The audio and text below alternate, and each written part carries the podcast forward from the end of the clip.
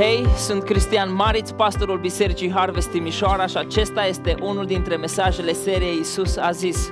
Fie ca această predică să fie o binecuvântare pentru tine, să fii inspirat și motivat de cuvintele Mântuitorului. Îți doresc audiție plăcută.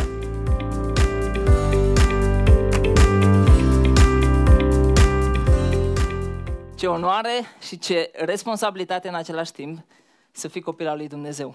Să poți nu doar duminica, ci în fiecare zi să te închini Lui. Prin viața ta trăită, prin ceea ce gândești, prin ceea ce spui, prin tot ceea ce te definește, tu să emani mireasma Lui și peste tot pe unde umbli să se vadă, mă, ăsta e copilul lui Dumnezeu, ăsta are ceva diferit, ăsta are ceva special și eu vreau să fiu ca El. Și apoi, duminica, când ne adunăm toți aici împreună, să izbucnim în laude și în unitate să înălțăm numele Lui. Nu știu dacă vă dați seama, dar lucrul ăsta e mult mai extraordinar și mai fascinant decât eu pot să-l pun în cuvinte sau decât putem să-l înțelegem noi. Deci Dumnezeu care, la care nu puteai să ajungi, între noi și El fiind o suită de preoți, l-a trimis pe Fiul Lui pe pământ. Și prin ceea ce El a înfăptuit aici, noi astăzi avem posibilitatea să vorbim cu Creatorul. Noi astăzi avem posibilitatea să ne închinăm lui Dumnezeu. Deci este un lucru extraordinar. Și mi ciudă, mi ciudă cât de limitat și nu pot să-l fac să sune mai, mai, mai extraordinar decât îi. Cuvintele lui Isus și faptele lui sunt scrise în primele patru cărți ale Noului Testament, cunoscute sub numele de Evanghelii. Și le avem Matei, Marcu, Luca și Ioan, numite după autorii lor. Cuvântul Evanghelie vine din grecescul Evangelion, care înseamnă vestea bună vestea bună, prin cuvintele și faptele lui Isus am cunoscut vestea bună. O veste bună pentru noi toți care zăceam în întuneric și în bezna nopții. Și anume, care e vestea bună? Că lumina a răsărit peste noi.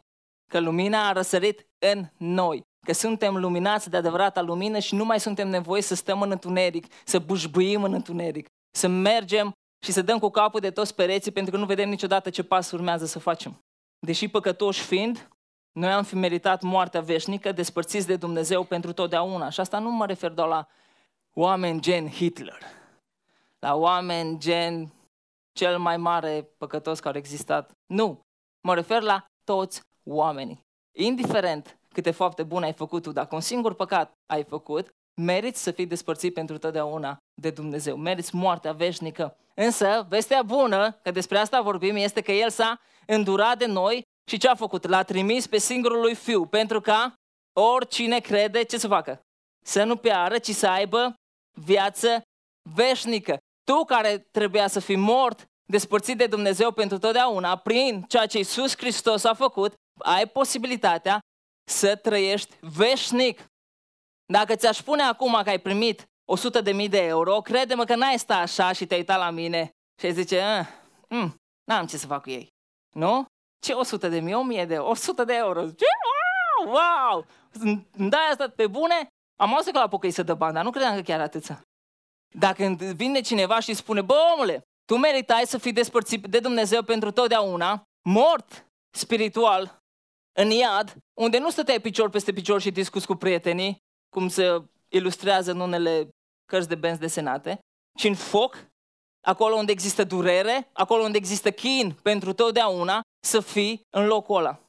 Dar vestea bună este că nu e obligatoriu să mergi acolo. Poți să eviți locul ăla. Cum? Acceptând ceea ce Iisus Hristos a făcut. Atât de simplu. Prin credință. Prin credința în ceea ce El a făcut. Și le vom lua pe rând și vom merge și le vom explica pe fiecare în parte. Să începem cu începutul. Cartea Geneza. Povestea omului, adică povestea ta. Dumnezeu l-a creat pe om după chipul și asemănarea sa. Geneza 1 cu 26. L-a așezat în grădina Edenului. În Geneza 1 cu 28 ne este redat mandatul omului, adică ceea ce Dumnezeu l-a trimis pe om să facă, ceea ce Dumnezeu s-a așteptat de la om să facă. Și ascultă care a fost mandatul datului Adam și Eva și să vezi cu ce ne ocupăm noi astăzi față de ei. Dumnezeu i-a binecuvântat și le-a zis, fiți roditori și înmulțiți-vă. Umpleți pământul și supuneți-l. Domniți peste peștii mării, peste păsările cerului și peste toate viețuitoarele care mișună pe pământ. Dumnezeu l-a creat pe om după chipul și asemănarea lui, Dumnezeu l-a așezat în grădina Edenului și Dumnezeu a dat un mandat să domnească, să stăpânească peste creație. În versetul 31 scrie că Dumnezeu s-a uitat la tot ce a făcut și toate erau foarte bune. În Geneza 3, versetul 31 din capitolul 1. În Geneza 6 cu 5, Dumnezeu a văzut că răutatea omului era mare pe pământ și că fiecare înclinație a gândurilor din mintea lui era tot timpul numai înspre rău. Și nu poți să nu te întrebi ce s-a întâmplat. Ce s-a întâmplat între capitolul 2 și capitolul 6 din Geneza. Cum am ajuns de la toate erau foarte bune, Domnului a părut rău că l-a făcut pe om și s-a întristat în inima lui, încât să zică îl voi șterge de pe fața pământului pe omul pe care l-a creat. Geneza, capitolul 6, versetele 6 și 7. Ce s-a întâmplat? Ce s-a întâmplat din Geneza 2 până în Geneza 6? În Geneza 3 e relatată căderea omului în păcat prin neascultare. Apoi a venit pedeapsa. Dumnezeu le-a spus la om, i-a spus lui Adam și Eva, nu mânca, ai că poți să mănânci din toți pomii, dar din pomul cunoștinței binelui și răului să nu mănânci. Un singur pom din care le spune să nu mănânce. Și ce fac? Sunt ispitiți de diavol? Oare a zis Dumnezeu? Seamănă îndoiala, ei mușcă și l-au propus și l-au figurat și apoi păcatul intră în lume. Și astăzi vedem căderea în păcat prin neascultare. Apoi vine pedeapsa. Munca a fost afectată, procurarea hranei, nașterea femeii a fost îngreunată și relația conjugală, relația dintre soț și soție, a fost tensionată încă de atunci. În Geneza 3 cu 16 scrie, te vei ține după bărbat. Și acolo vorbeam și la, ieri la cursul de căsnicie, nu-i vorba când spune te vei ține după bărbat că vei fi în limbă după el. Nu mai poți, vei fi tot după el. Nu, te vei ține după bărbat înseamnă că vei căuta în permanență să uzurpi autoritatea lui, să iei locul, să fii tu cea care conduce. Păcatul se înmulțește, asta vedem în capitolele 4 și 5, și în capitolul 6 apare Noe, la 1056 de ani de la căderea în păcat. Doar două, trei capitole, doar trecut 1000 de ani. Apoi, în 1600, între 1600 și 1700 de la căderea în păcat, vine potopul. Dumnezeu a hotărât să distrugă ceea ce a creat, pentru că omul a ales să nu asculte și odată cu om, toată creația a căzut în păcat. Păcatul omului era atâta de la culme, atâta de mare, atâta de gros, atâta de urât, încât Dumnezeu distruge lumea prin potop, prin ape. Însă, însă ce interesant, cum scrie că Dumnezeu s-a îndurat de Noe. Noe a căpătat har înaintea lui Dumnezeu. Și Dumnezeu l-a ridicat pe Noe, Noe cu familia lui, construit arca, s-a dus mai departe și pe cea umană, noi oamenii am reușit să trăim în continuare. Bun, încă un pic de răbdare și ajungem unde trebuie să ajungem. Avram, descendent al lui Noe, primește o chemare specială de la Dumnezeu. Spune, Avrame, pe tine te voi ridica și voi face din tine un popor ales. Pentru că eu nu vreau să fiu un Dumnezeu care stau departe, eu vreau să fiu un Dumnezeu care intru în relație cu omul. Și voi intra treptat. Mă voi descoperi ție, mă voi descoperi urmașilor tăi și voi avea un plan care a culminat prin Isus Hristos. Dar până la Isus Hristos, oamenii continuau să păcătuiască. Oamenii continuau să trăiască în păcat. Iar plata păcatului este moartea, este despărțire de Dumnezeu. Și atunci Dumnezeu a găsit o soluție pentru om ca păcatele să fie iertate și a instaurat jertfele de la cort, de la cortul întâlnirii. Locul în care Dumnezeu a ales să-și pună prezența lui Evreii veneau și aduceau jertfe animale pentru ca păcatele lor să fie iertate. Era nevoie de scurgere de sânge pentru iertare de păcat. Mielul care era adus trebuia să fie un miel fără cusur, trebuia să fie perfect. Asta era jertfa care trebuia adusă pentru păcat. Marele preot intra în Sfânta Sfintelor, locul prezenței lui Dumnezeu, o dată pe an și aducea această jertfă, pentru ca păcatele poporului să fie iertate. Însă Dumnezeu avea un plan mult mai măreț de atât. Dumnezeu nu vrea la nesfârșit omul să aducă jertfe de animale. Și atunci a spus el, voi trimite eu mielul meu să fie el jertfit pentru păcatele voastre. Odată pentru totdeauna. Mielul lui Dumnezeu, fără păcat, fără defect. El, Isus Hristos, a venit pe pământ, a trăit printre noi și s-a jertfit pentru ca noi să fim iertați. Și de 2000 de ani încoace, cuvintele lui Isus Hristos au făcut în conjurul lumii. Unii au fost uimiți, alții au fost contrariați de învățătura lui, dar cel mai important este că viața multora a fost radical transformată și între noi sunt oameni care, a căror viață a fost transformată de El, de Isus Hristos. Până și contemporanii erau uimiți de învățătura Lui. Să știți că nu e ușor ca un contemporan să fie uimit de învățătura ta, mai ales dacă trăiești aproape de tine. De obicei, oamenii apreciază pe ea care trăiesc la distanță de ei. Învățătura lui Isus Hristos era atât de puternică cât oamenii erau uimiți de învățătura lui, căci învăța ca unul care are putere, nu cum îi învățau cărturare, adică oamenii învățați din lege. Asta scrie în Marcu, capitolul 1 cu 22. Înainte de înălțare, Isus ne-a dat un mandat și anume ne-a trimis pe noi să facem ucenici. Cum? Botezându-i și învățându-i să păzească tot ce El ne-a poruncit. fiind ucenicii lui, vrem să nu ieșim din cuvântul lui și să îndeplinim tot ce Isus a zis. Fiecare cuvânt pe care Isus l-a zis vrem să-l îndeplinim. Ca să îndeplinim ceea ce Isus a zis, trebuie să cunoaștem ce Isus a zis, nu? De aceea, cu entuziasm, vă spun că începem o nouă serie de mesaje aici la Harvest Timișoara, numită Isus a zis. Și te invit să mergem împreună pe urmele lui Isus prin Evanghelia după Marcu. Vom descoperi împreună frumusețea și puterea învățăturii lui, căutând să înțelegem, să ne însușim și să punem în practică ceea ce Isus a zis. Nu vrem doar să fim cu capul mare, nu vrem doar să acumulăm informații, vai de mine câte lucruri frumoase am învățat despre Isus, ci vrem ceea ce învățăm să punem în practică. Evanghelia după Marcu este cea de-a doua carte a Noului Testament, autorul ei fiind, bineînțeles, cine?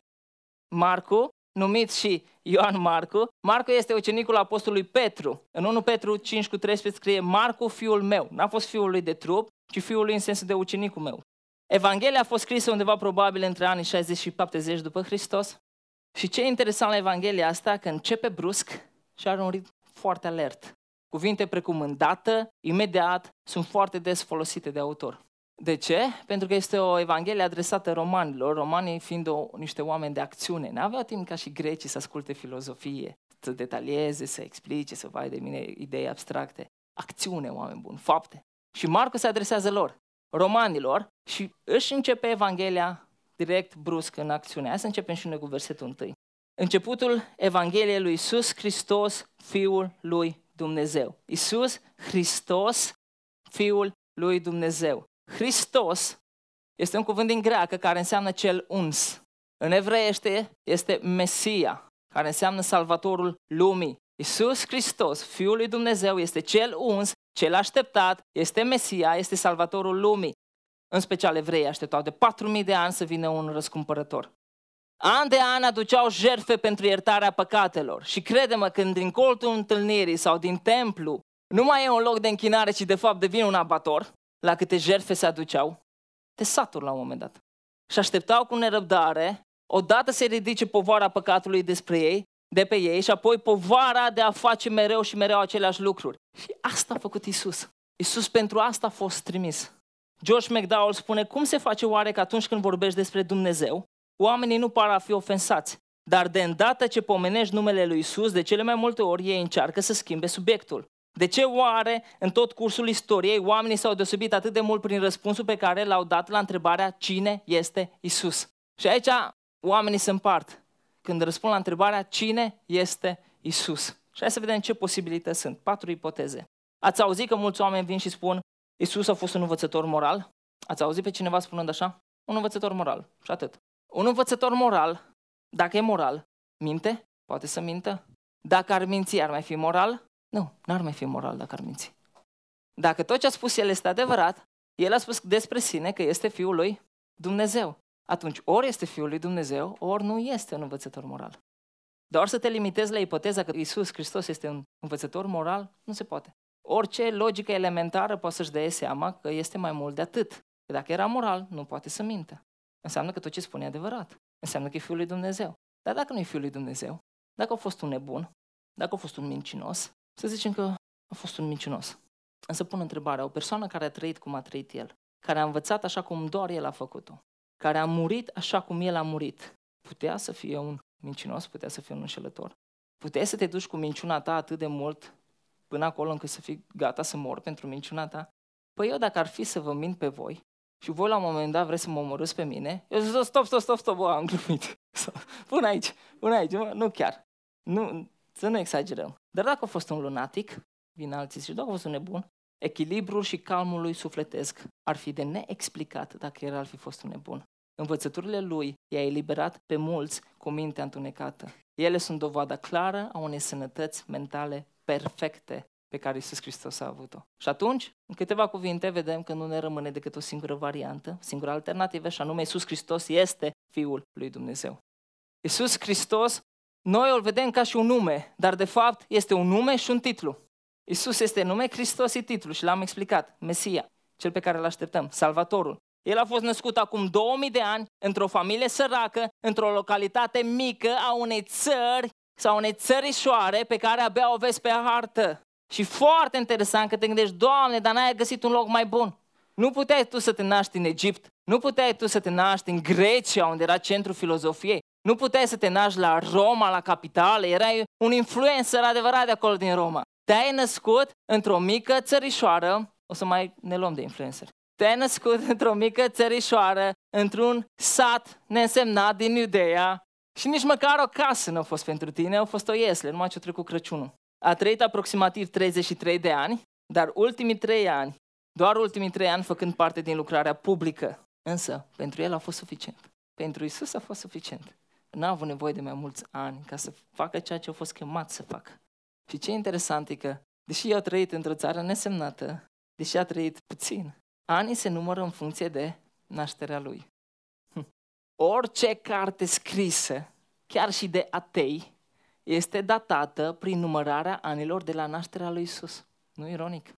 Începutul Evangheliei lui Isus Hristos, adică începutul veștii bune a lui Isus Hristos, Isus, cel pe care îl așteptam, Fiul lui Dumnezeu. După cum, versetul 2, după cum este scris în prorocul Isaia, Iată, trimit înaintea ta pe solul meu care îți va pregăti calea. Glasul celui ce strigă în pustie, pregătiți calea Domnului, neteziți cărările. Ioan era mesagerul lui Hristos, era omul promis de Dumnezeu trimis să pregătească venirea lui Mesia. În vremurile străvechi, trimiși unui rege călătoreau înaintea lui, asigurându-se că drumurile erau sigure, că împăratul putea să vină și în același timp există o stare potrivită pentru ca regele să fie primit. Era lumea suficient de motivată, lumea era pregătită ca să-l aștepte pe rege. Ioan a fost cel trimis de Dumnezeu înainte. Și nu vorbesc de Ioan, ucenicul lui Isus, e vorba de Ioan Botezătorul. A venit, versetul 4, a venit Ioan care boteza.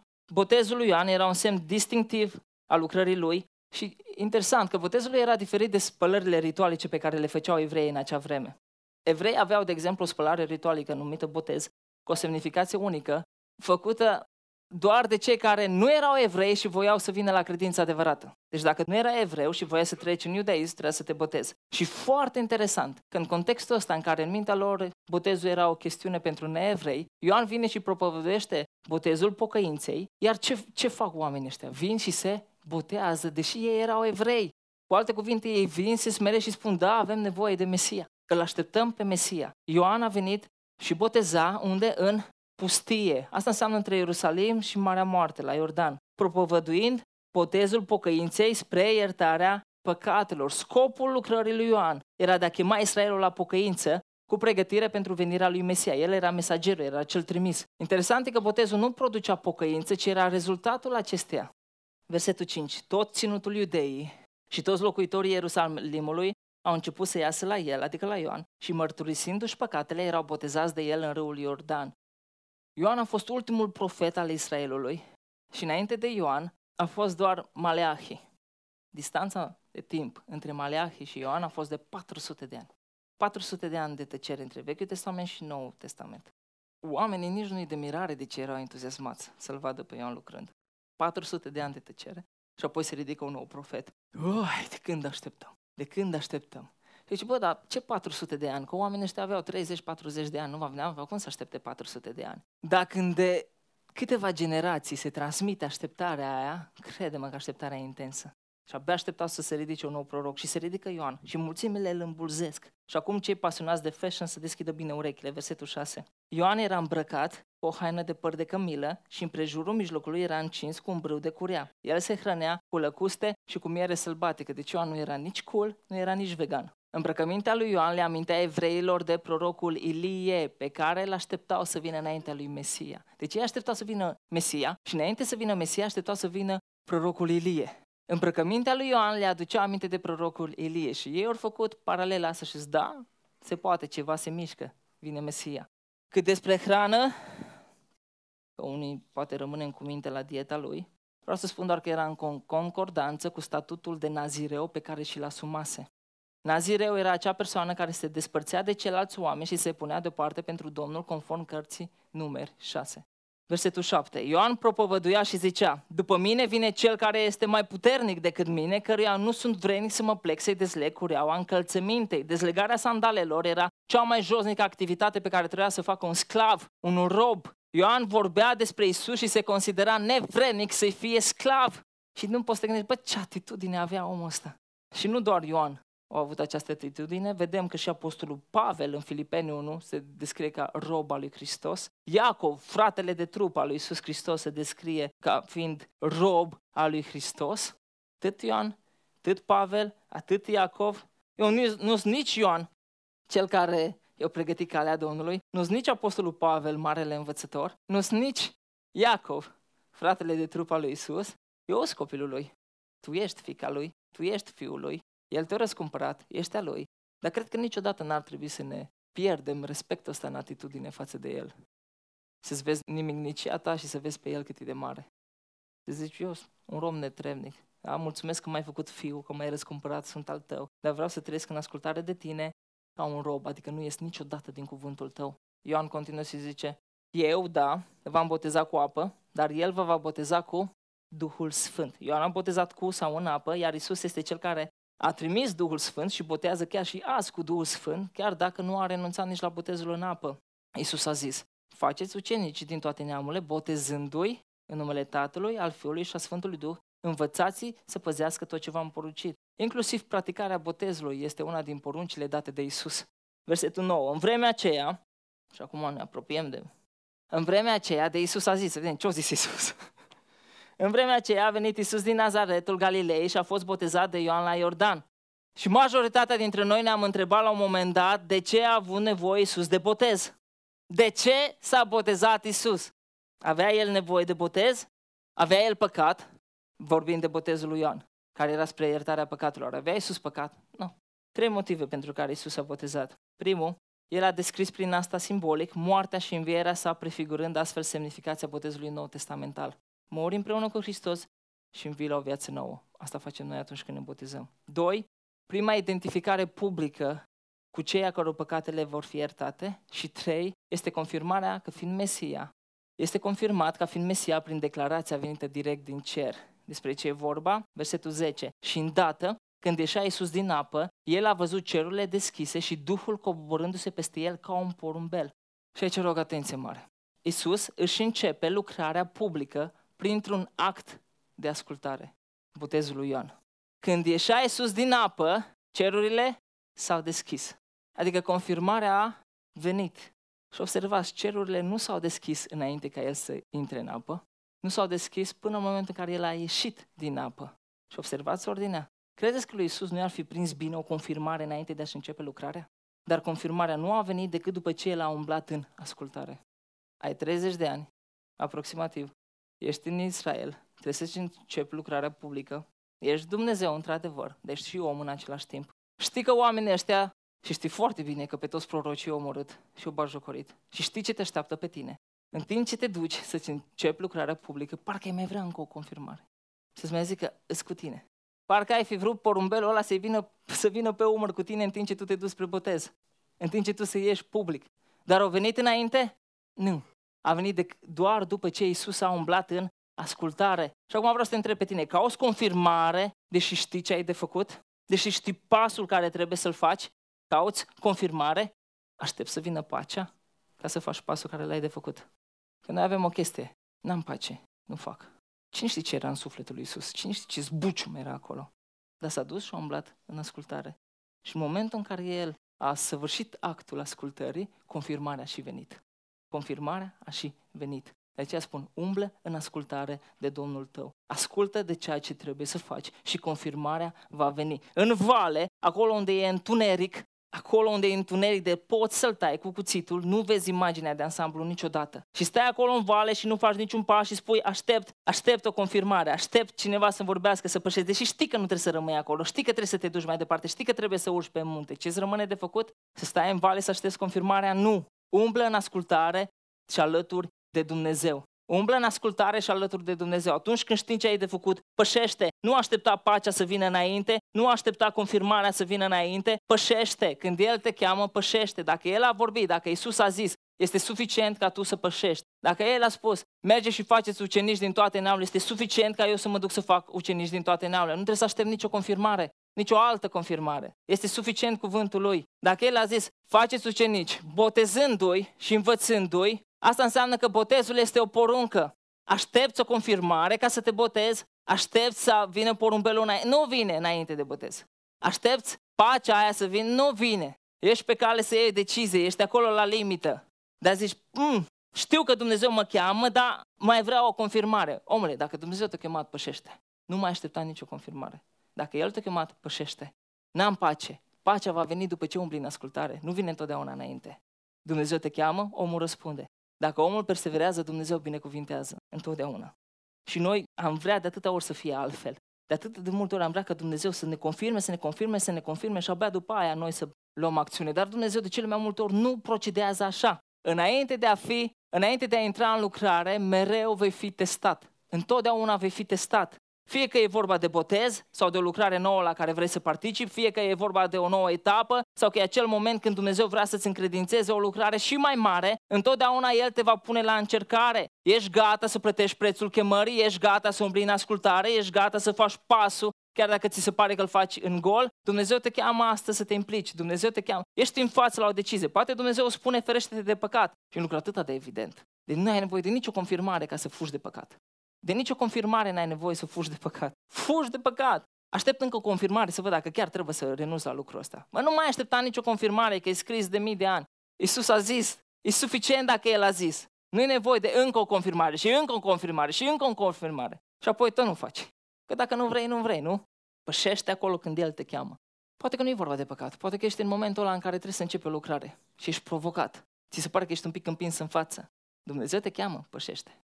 Fă ce ai de făcut. Dar n-am pace. Pacea să vină când o să umbli în ascultare. Nu mai fugi după pace. Nu fă din pace un idol. Trăiește în ascultare, nu o să greșești niciodată.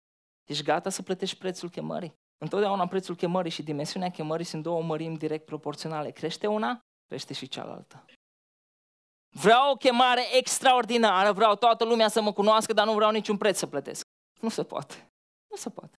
Prețul chemării și dimensiunea chemării sunt două mărimi direct proporționale. Una crește, cealaltă crește. Chemare mare, preț mare de plătit. Chemare miculiță, preț mic.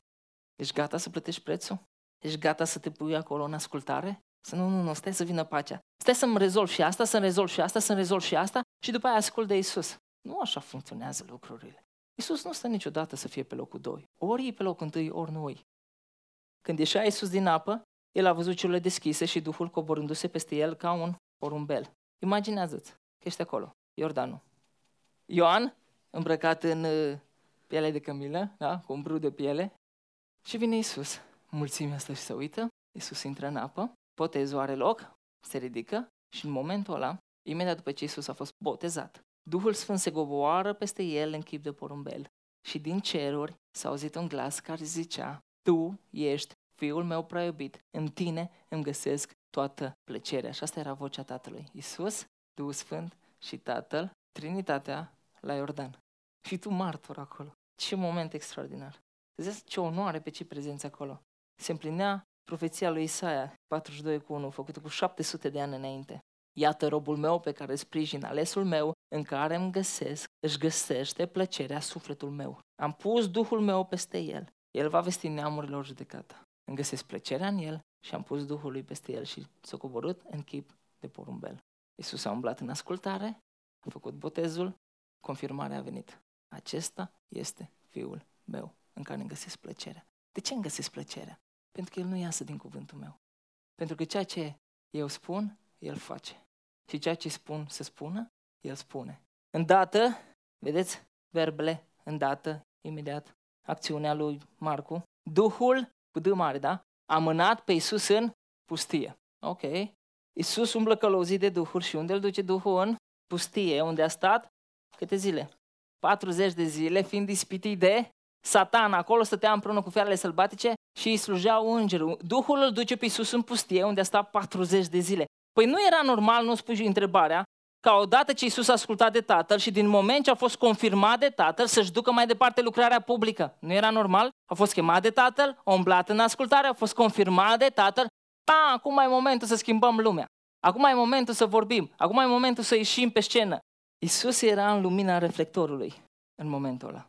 Isus era în lumina reflectorului. Era momentul ideal să se apuce de predicat. Toată lumea era cu ochii pe el. Eu să fi fost în locul lui Isus, ce aș fi făcut? Păi după ce ieșeam din botez și venea porumbelul peste mine, Și se auzea vocea tatălui, acesta e fiul meu prea iubit în care îmi găsesc toată plăcerea. Păi căutam care bolovan era mai mare, mă suiam pe el. Ați auzit, da? Ok? Ați auzit? Nu, no, ascultați ce e de făcut. Și apoi le spuneam, așa, așa, așa, așa, așa, așa, așa. Iisus ce face? Nu le spune nimic. Se ridică și merge unde Duhul îl conduce. De ce? Pentru că Iisus umblă în ascultare. Umblă în ascultare. Ce facem noi când se pocăiește o vedetă? Când toată lumina reflectorului e pe el. S-a pocăit Justin Bieber. S-a pocăit, s-a pocăit nu știu care și nu știu care. Ce facem? Deci omul ăla gândește, din punct de vedere spiritual, e bebeluș.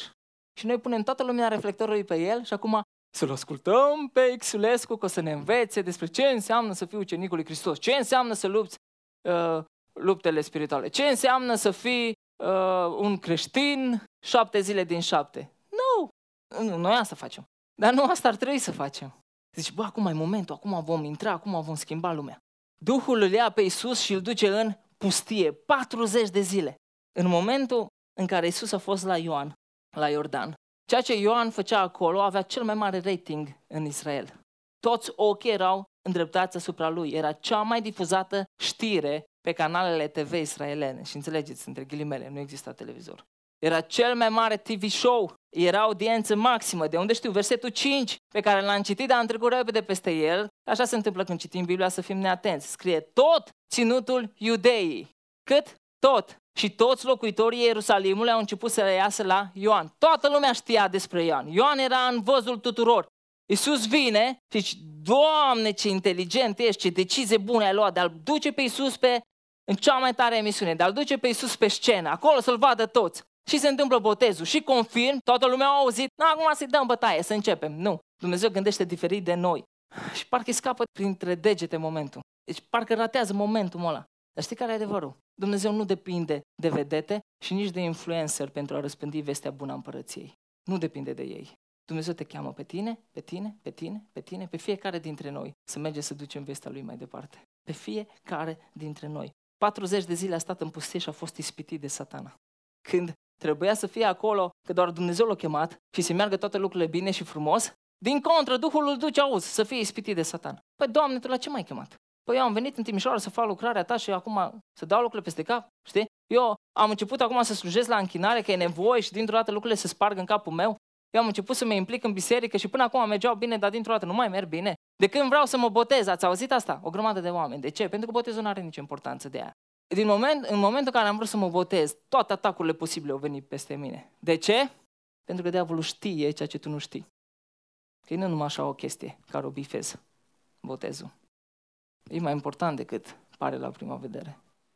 Și dacă vrei să te botezi, așteaptă să se spargă oalele în capul tău. Deci, Doamne, dar nu trebuie să-L ferești pe Isus. Hai să zicem că nu-L ferești, dar tocmai Tu îl duci în gura lupului. Și aici poți să zici, Cristiane, cum rămâne cu rugăciunea Tatăl nostru? Și nu ne duce pe noi în ispită, ci izbăvește-ne de cel rău. Hm? Bine punctat. Cum rămâne cu Iacov 1 cu 13, spui tu. Dumnezeu nu ispitește pe nimeni, chiar știi Biblia. Dumnezeu într-adevăr nu ispitește pe nimeni. Există momente când El permite ca Satan să ne ispitească, însă în 1 Corinteni 10 cu 13 scrie nu ne-a ajuns nici o ispită care să nu fie fost potrivită cu puterea omenească. Și Dumnezeu, care este credincios, nu va îngădui să fiți ispitiți peste puterile voastre, ci împreună cu ispita a pregătit și mijlocul să ieșiți din ea ca să o puteți răbda. nu e frumos? Ispitele vin. Diavolul cu asta se ocupă. Îi fi și apostolului. Mereu va căuta să te ispitească, să te lovească. Și zici tu, ispita, Cristi, dacă știi cât de mare a fost ispita asta, n-am putut. N-am putut să o biruiesc, a fost prea mare, peste puterile mele. Ce îmi spui de fapt? Că n-ai mai citit de mult cartea Corinteni, în special capitolul 10. Și că nicio ispită nu e mai mare decât puterea și El când te lasă să te îngăduie să treci prin ea, îți dă și calea de ieșire. Și încă o chestie, ca o paranteză, nu vei simți amplitudinea ispitei decât în momentul în care ieși din ea. Dacă ispita e până aici și tu începi să, mergi, să fii în ea și tu cazi în ispită, tu n-ai ajuns să-i vezi limita, n-ai ajuns să-i vezi puterea. Doar când treci de ea și o birui, atunci ai putut să vezi cât a fost ea de mare, ispita. Puterea care Dumnezeu o pune în tine este mai mare decât puterea ispitei. Când tu spui că m-a biruit pentru că a fost mai mare decât puterile mele, te înșeli, te înșeli. Te-a biruit pentru că ți-a plăcut. te birui pentru că ai lăsat să te biruiască. Nu pentru că n-ai putut să-i faci față. Dar nu pot! Biblia spune că pot. L-a dus în pustie, unde a stat 40 de zile fiind dispitit de satana. Acolo stătea împreună cu fiarele sălbatice și îi slujeau îngerii. Versetul 14. După ce a fost închis Ioan. De ce a fost închis Ioan? Pentru că s-a luat de cine nu trebuie. Dar bine a făcut. L-a mustrat pe Erod Antipa, guvernatorul iudei, că a luat de soție pe sora fratelui său, pe Erodiada, soția fratelui său, Filip. Deci Ioan îl mustră și intră în închisoare. Și atunci Isus a venit în Galileea, regiunea de nord a Israelului, și propovăduia ce? Evanghelia lui Dumnezeu. După 40 de zile de pustie, Isus vine și propovăduiește Evanghelia. Și ce e interesant că Marcu e atât de grăbit în acțiunea lui, pentru că știi că romanii nu au timp, încât nici măcar nu specifică că Isus în alea 40 de zile a postit. Ne-a mâncat. Nici măcar nu specifică că au avut un debate cu diavolul. Diavolul ispitindu-l, fă pietrele astea în pâine. Și ce zice Isus? Este scris. Aruncă-te de pe streașina, streașina templului și îngerii îți vor păzi. Diavolul venea cu versete din Biblie. Și Isus îi spune, este scris să nu ispitești. Închine-te mie, îi spune diavolul, și să vă da toate împărățiile pământului. Și Isus vine din nou și spune, este scris. De asta vrem noi în seria asta de predis să ne uităm la ce a zis Isus. Pentru că ce a zis Isus este scris. Este scris. De asta e important să cunoști Scriptura. Noi începem la început de an să citim Biblia. Și ne ține cam până în mijlocul februarie când dăm prin numeri. Și de acolo nu mai rezistă nimeni, nu mai trece nimeni peste. Aia e ispita, care nu, ghilimele, da? Ați înțeles gluma. Iisus, în momentul în care are un debate cu diavolul, citează din Deuteronom. Când a fost ultima dată când ai citit Deuteronom? Debate, diavolul a intrat în debate cu Isus. Noi știm că Isus este cuvântul. Diavolul nici măcar nu a intrat în debate cu cel care a scris cuvântul, a intrat în debate cu cuvântul însuși. Nu știu cum s-o gândi că poate să câștige. Tu ești copilul lui Hristos. El locuiește în tine. Cuvântul locuiește în tine. Pune-l și în mintea ta și o să-l vezi în momentele grele cum vei ști să răspunzi, cum vei ști să acționezi, cum vei ști ce ai de făcut. Isus a zis, este scris. Isus a început să predice, să proclame vestea bună a salvării lui Dumnezeu. Isus a început să zică, dar înainte de asta, Isus a umblat în ascultare, Isus a fost confirmat, Dumnezeu a zis și abia după ce Dumnezeu a zis, Isus a zis. Asta e ordinea.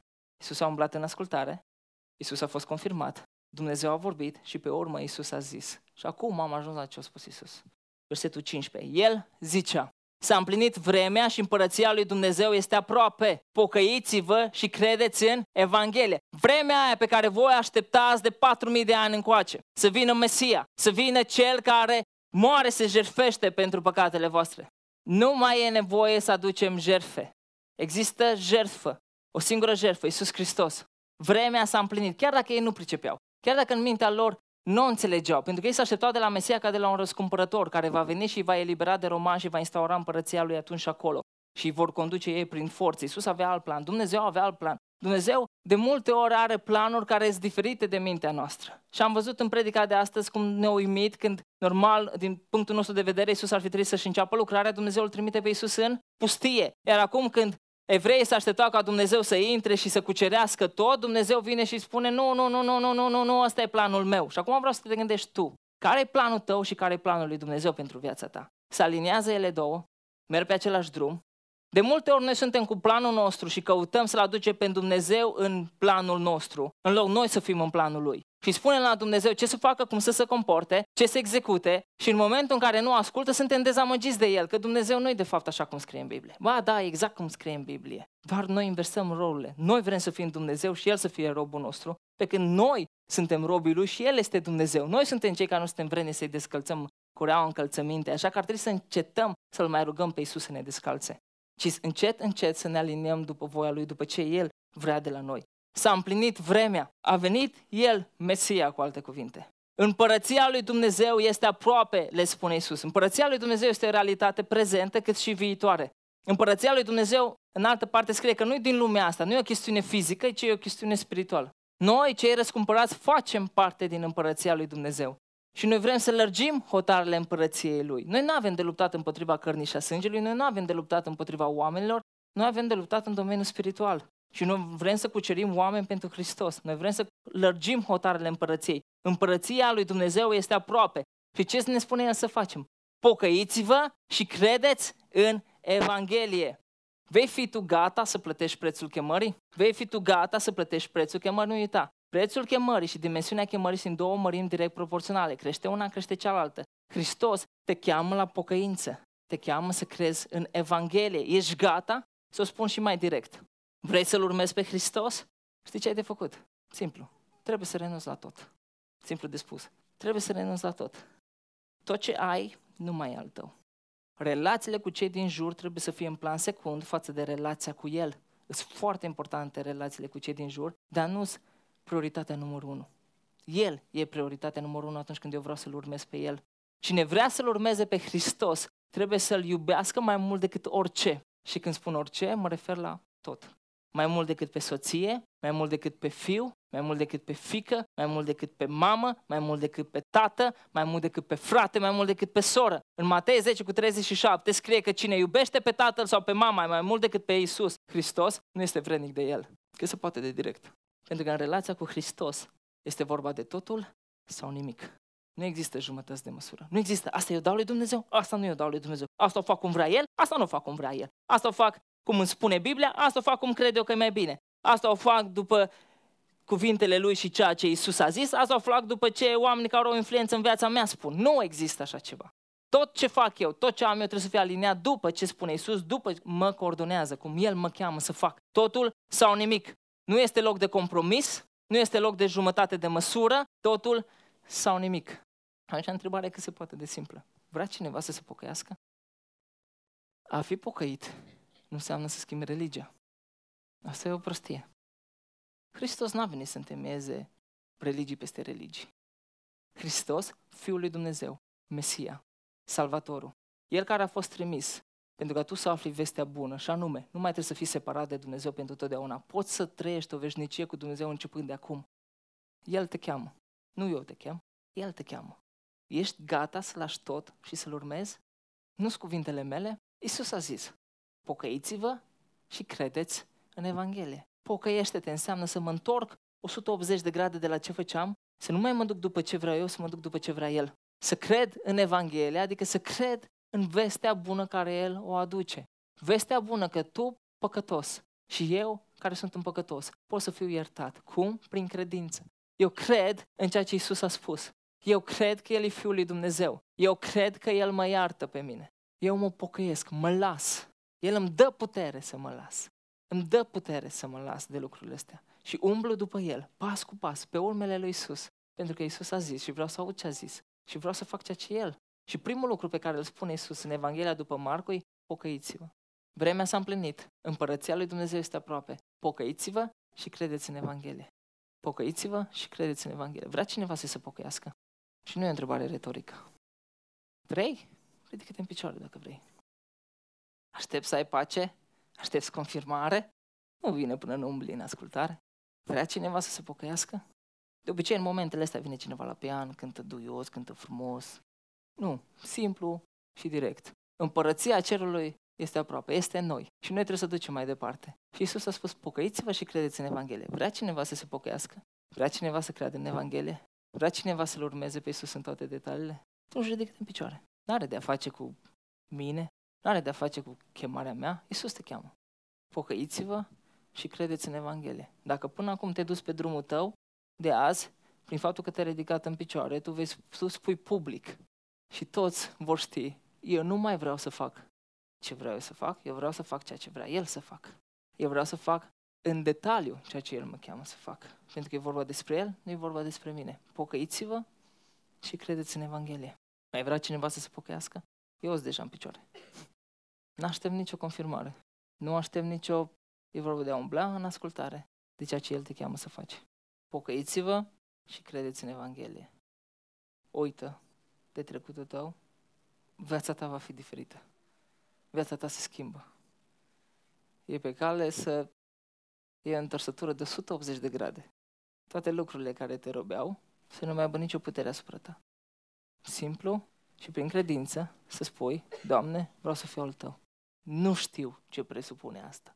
Și știu, nu știu. Că dacă am ști, nu știm. Dar partea frumoasă e că când când te pui la dispoziția lui Dumnezeu, când umbli în ascultare de Dumnezeu, confirmarea va veni, pacea va veni, chiar dacă vei fi dus prin ispite, vei primi puterea necesară ca să le faci față. Nu te vor doborâ, nu te vor pune la pământ, ci vei primi putere să treci peste. În sinceritate, să stai acolo lângă El. Pocăiți-vă, credeți în Evanghelie. Și acum am un, o întrebare pentru oamenii din biserică care stau pe scaun și zic, da, mă pocăiesc în fiecare zi, sunt pocăit. Cum vreau să vă întreb pe voi. În special mă la oamenii care sunt acolo de trebuie să mai iei o decizie. Trebuie să mai fac un pas. Da, mă așteaptă confirmare. Mă așteaptă confirmare. Dacă Dumnezeu ți-a vorbit prin mesajul din dimineața asta și ți-a spus ce ai de făcut, sau știi ce ai de făcut, dar ți-a spus doar umblă în ascultare, ridică-te, te rog, și tu în picioare. Vreau să mă rog pentru voi. Tată, din cerul nu este vorba despre noi, este vorba despre tine. Și doar despre tine. Îți mulțumesc pentru toate persoanele care s-au ridicat și au spus că vor să se pocăiască. Doamne, mă rog, declarația asta care a făcut-o publică, mă rog ca Tu să o iei în serios și știu că o vei lua în serios și îți mulțumesc că o vei lua în serios. Îți mulțumesc că Tu ierți și știu că ceea ce Tu ierți, ceea ce Tu cureți, Doamne, mă rog ca Tu să umpli și să folosești. Să folosești pentru gloria Ta și pentru gloria numelui Tău. Încât hotarele împărăției să fie lărgite. Doamne, ne bucăim și vrem să credem în Evanghelie. Îți mulțumesc pentru toate persoanele care s-au ridicat în picioare. Doamne, mă rog ca Tu să le vorbești și îți mulțumesc că Tu învă- învăța în tot detaliul ce au de făcut. De asemenea, mă rog pentru cei de case care stau în fața unei decizii, știu ce au de făcut, dar mereu mai așteaptă încă o confirmare, mai așteaptă pacea să vină înainte. Doamne, dă-le curaj să te urmeze pe tine în toate detaliile. Să nu întoarcă niciodată capul înapoi, uitându-se după ceea ce au lăsat acolo, să meargă înainte, bucurându-se de ceea ce Tu ai vei face în viețile lor. Și știu, Doamnă, că pe toți, indiferent de ispitele prin care vom trece, indiferent de încercările care vor veni, Tu ne vei da puterea necesară să facem față, să mergem peste. Îți mulțumim că Tu ești cu noi în toate zilele, până la sfârșitul veacului. Tu nu ne părăsești niciodată. Ne-ai dat un mandat să facem ucenici și asta vrem să facem. Doamne, punem la dispoziția Ta. Facă-se voia Ta, precum în cer, așa și pe pământ. Vie împărăția Ta, Tată. Și nu ne duce pe noi în ispită, ci zbăvește-ne de cer rău. Deci a tale sunt toate. Părăția, slava, puterea, toate sunt ale tale. Amin.